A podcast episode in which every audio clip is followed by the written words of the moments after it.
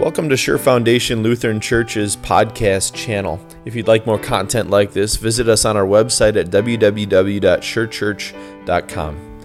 The following sermon was preached on April 11th, 2021, on the basis of 1 John chapter 5 verses 1 to 6.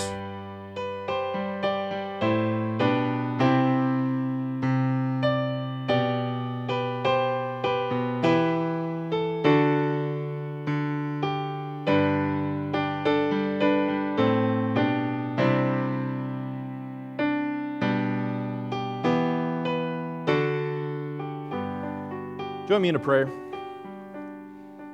May the words of my mouth and the meditation of our hearts be pleasing in your sight, O Lord, our rock and our redeemer. Amen. The section of scripture that we're going to look at today is found in your bulletin on page 10. You'll find it on the screen in front of you, too. It's from 1 John chapter 5. We're going to make reference a few times to, to some passages from, from 1 John chapter 4 as well, but we'll read 1 John chapter 5 verses 1 to 6 to start here. Everyone who believes that Jesus is the Christ is born of God, and everyone who loves the Father loves his child as well. This is how we know that we love the children of God, by loving God and carrying out his commands. In fact, this is love for God, to keep his commands. And his commands are not burdensome for everyone born of God overcomes the world. This is the victory that overcomes the world, even our faith. Who is it that overcomes the world? Only the one who believes that Jesus is the Son of God. This is the one who came by water and blood, Jesus Christ. He did not come by water only, but by water and blood. And it is the Spirit who testifies, because the Spirit is the truth. This is God's word.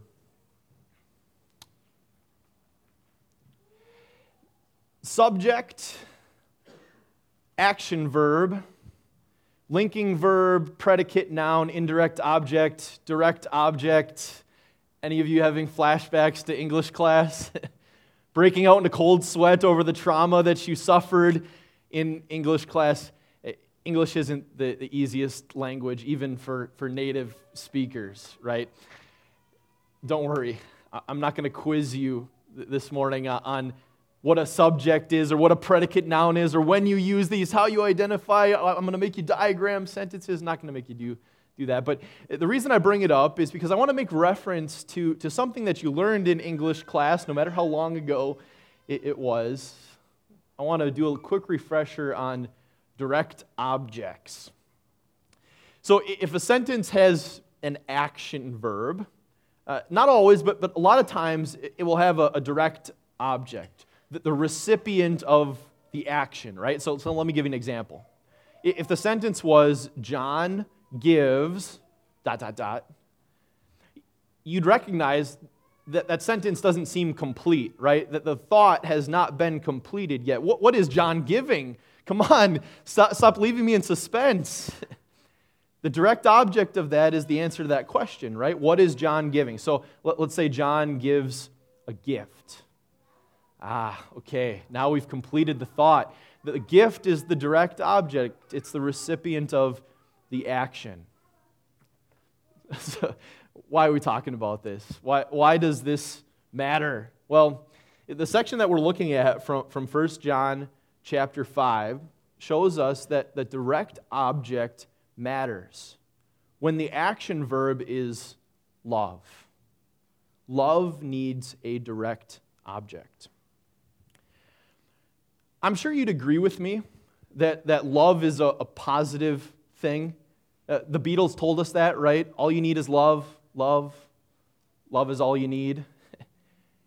and I say that a bit jokingly but I think there's a lot of truth to that, and I think that's a common thought in our world. I think if you asked someone, uh, what would make this world a better place? Maybe if someone asked you that, you'd say this too. The world just needs a little more love, right? How, how could we disagree with that? Love is a good thing. It's definitely better than the opposite of it, right? It's definitely better than hate. love brings good feelings, hate, bad feelings. Love brings peace, hate brings hostility. If given the choice between the two, of course, we'd pick love, right? And so in the chapter before 1 John 5, in 1 John 4, when John writes that God is love, this is something we can get on board with, right? This is a positive thing. This is something we desire in our God, and we're, we're so blessed to have in our, our God. That God is love, because it's saying that, that God isn't just sometimes love, God is love, as if God and love are synonymous. God is the very definition of, of love. In, in our foundational course here at, at Sure Foundation, it's called Faith Builders. We walk you through the, the basics of Christianity, but perhaps that's a bit of a misnomer. That's how I always describe it to, to you guys that, that this is the basics of, of the Bible, the basics of Christianity, the basics uh, uh of our church here. But it's not always so, so basic. When I say basic, it makes you think that it's simple, but there, there's some deep questions that come up in the course of this class. One of the, one of the lessons that we cover is creation and the, the fall into sin. And can I tell you that every time that I've, I've taught it, inevitably one question comes up.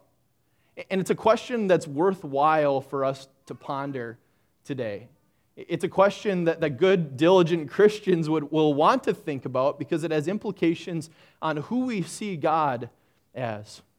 Here's the question If God knew that humans were going to fall into sin, if God knew that humans were going to reject him, then why did he create humans? Why did he create you and I if he knew that we were going to reject him? it's a pretty good question, isn't it? It's kind of interesting to, to ponder that one. I don't know if you've, you've thought of that one before. Maybe you have, maybe you haven't. But maybe something that we should say at the outset is we're not going to be able to, to get to, uh, to completely understand or explain the mind of God. And if you think that you can, we might need a little humility introduced into our, our life. So as long as we understand that, right, it's a worthwhile question to ponder.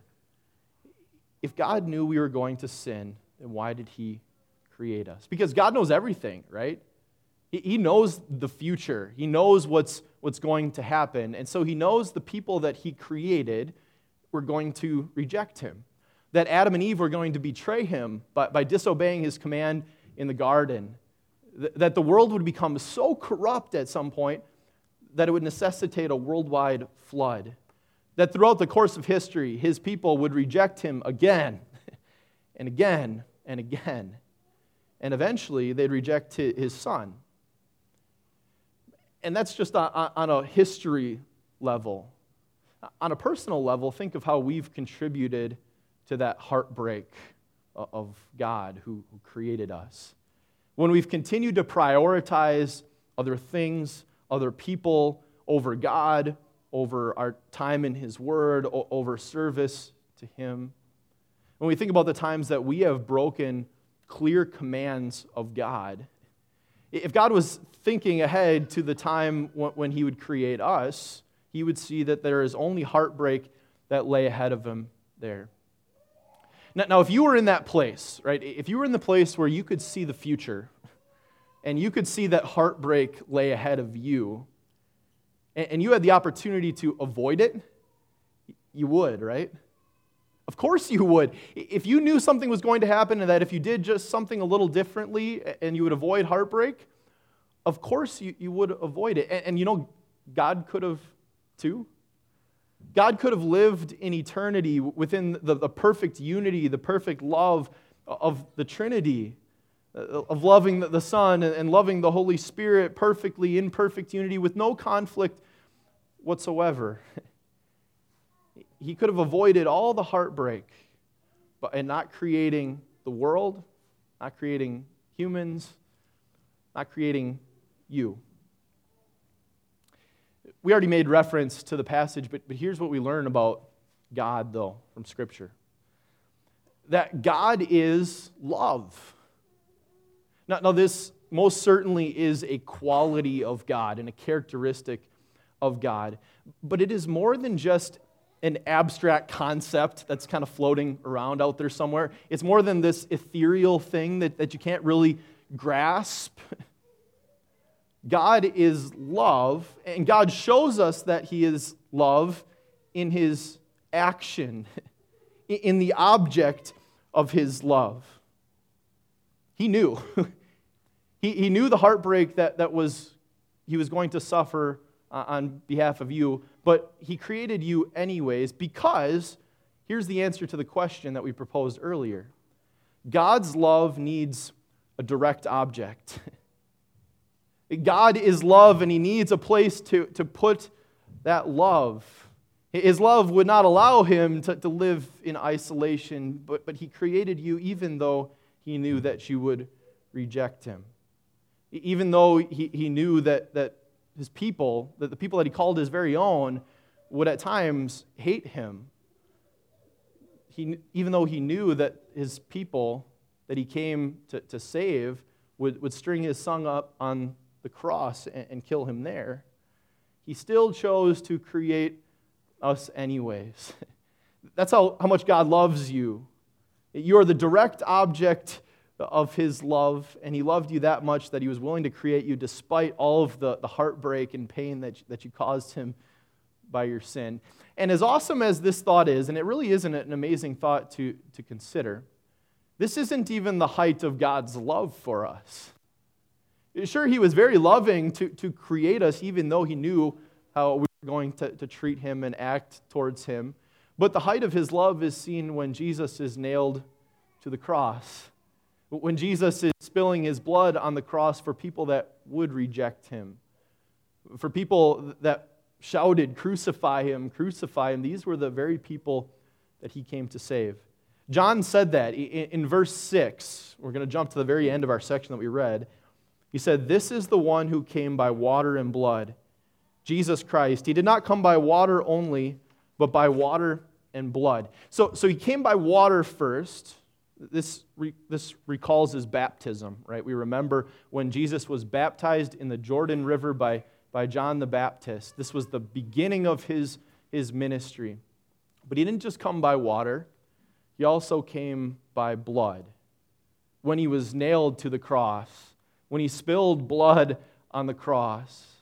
And when the combination of water and blood spilled from his side as the, the spear from the soldier pierced his side. This is love in, in action. This is God showing you that love is more than just this abstract concept, something that we can't grasp, but love is put into action, and love always has a direct object. And, brothers and sisters, you, you and I are the direct object of Jesus' love. In, a, in an article written in, in a, a psychological blog, that's maybe not the right word for it, it's called, called Psych Alive. Uh, this lady named Kim Firestone, she, she wrote an article that was talking about uh, how to live a meaningful and, and fulfilling life. And one of the things that, that she said, her main point in, in the whole article, was that the key to a meaningful and fulfilling life is to have love in your life. Now, I think we'd agree with that as Christians, right? But we'd maybe add one little addition to her, her article. Her article wasn't religious at all, but we, being Christians, we're, going to add this into it.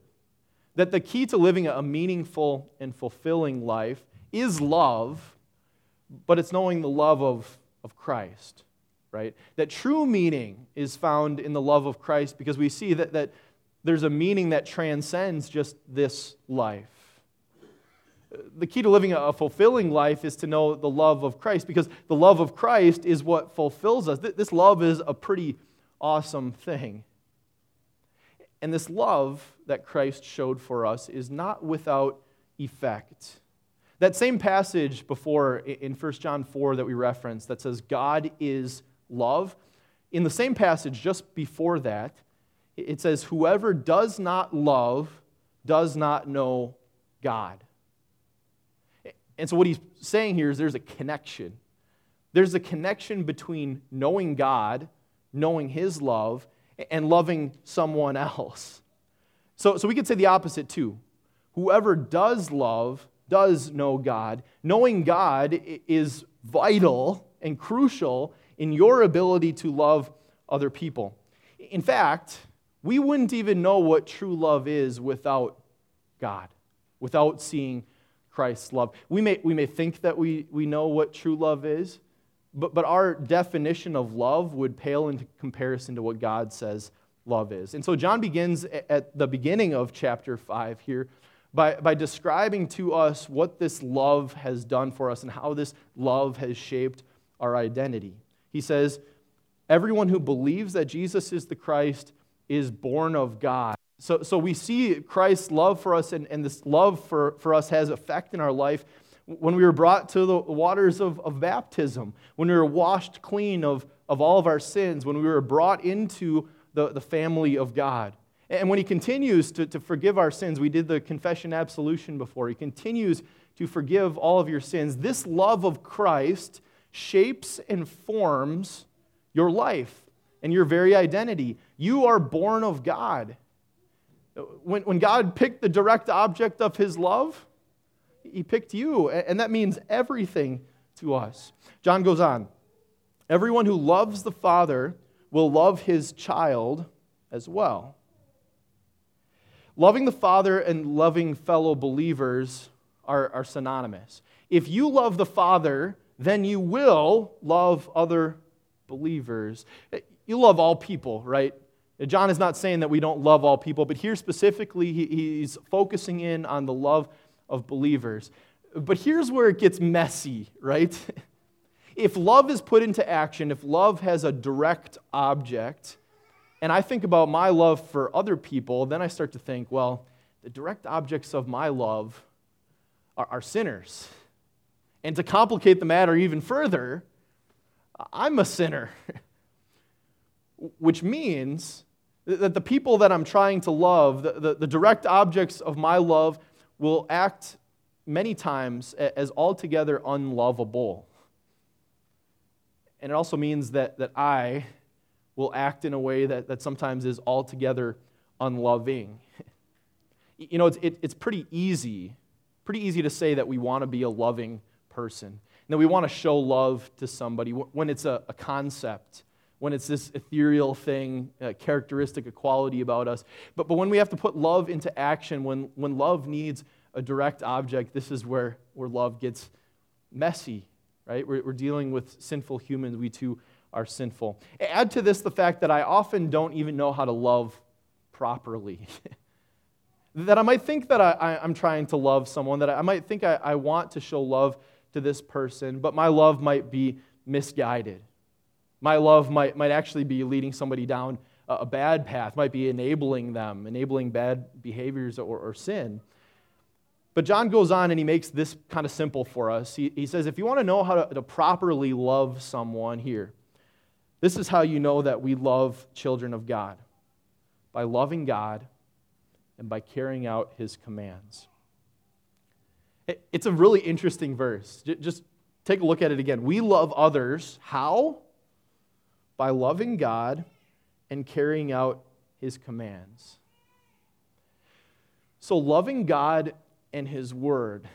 Being in His Word, being where you're sitting right now, being in His Word, worshiping Him, putting God first in your life, making Him your priority, serving Him. These are all ways that, that we not only just serve God, but we serve the people in our, our life too. By obeying the commands of God, we serve our fellow brothers and sisters in Christ. So, so here's what this means the, the love of God that, that flows from, from the Father permeates the rest of our life. And when we love the Father, that works its way into the rest of our life too. A lot of you have heard uh, me describe the, the vertical relationship with God and the horizontal relationship too. Let me, let me give you a little refresher here. The vertical relationship with is your relationship with God, right? That makes sense. Vertical, us and God. The horizontal relationship you can figure that out. It's between us and, and the people around us, right? And so here's what John's saying you can't divorce the two. This vertical relationship and this horizontal relationship are so tightly connected That when we, we love God, when we have a relationship with God, that overflows to every, everyone else in our life, everyone else around us. The love of God has power and it has effect to, to change me from, from dead to alive, vertical relationship. Love of God has power in my life to, to help me properly and, and voraciously love others. So, as I was reading this, this text, I thought, you know, this is kind of a strange text for right after Easter, right? Um, let me tell you what, what I'm thinking a little bit. It doesn't really mention Jesus rising from the dead or anything like that, right? We could have had the sermon on the gospel where the disciples are coming to grips with Jesus rising from the dead. So, it, where's the connection here? Where's the connection between Easter and, and this text from 1 John here? Well, well, let me tell you that I, I don't think you have to look too hard.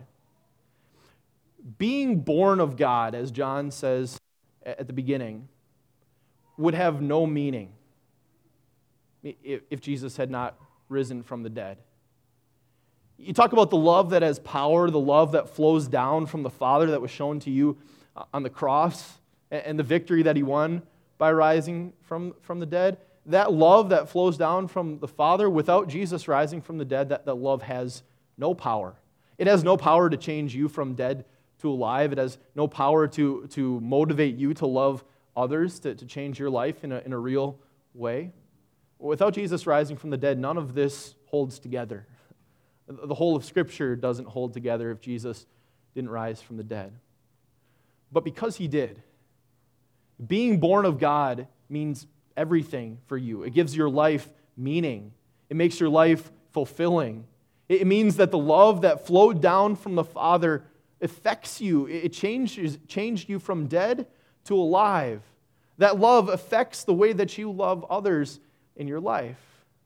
And so we seek to be around the Father all the time to, to remind ourselves that, that we are the direct objects of His love and that the love that He wants us to show in our life too will always have a direct object. Amen.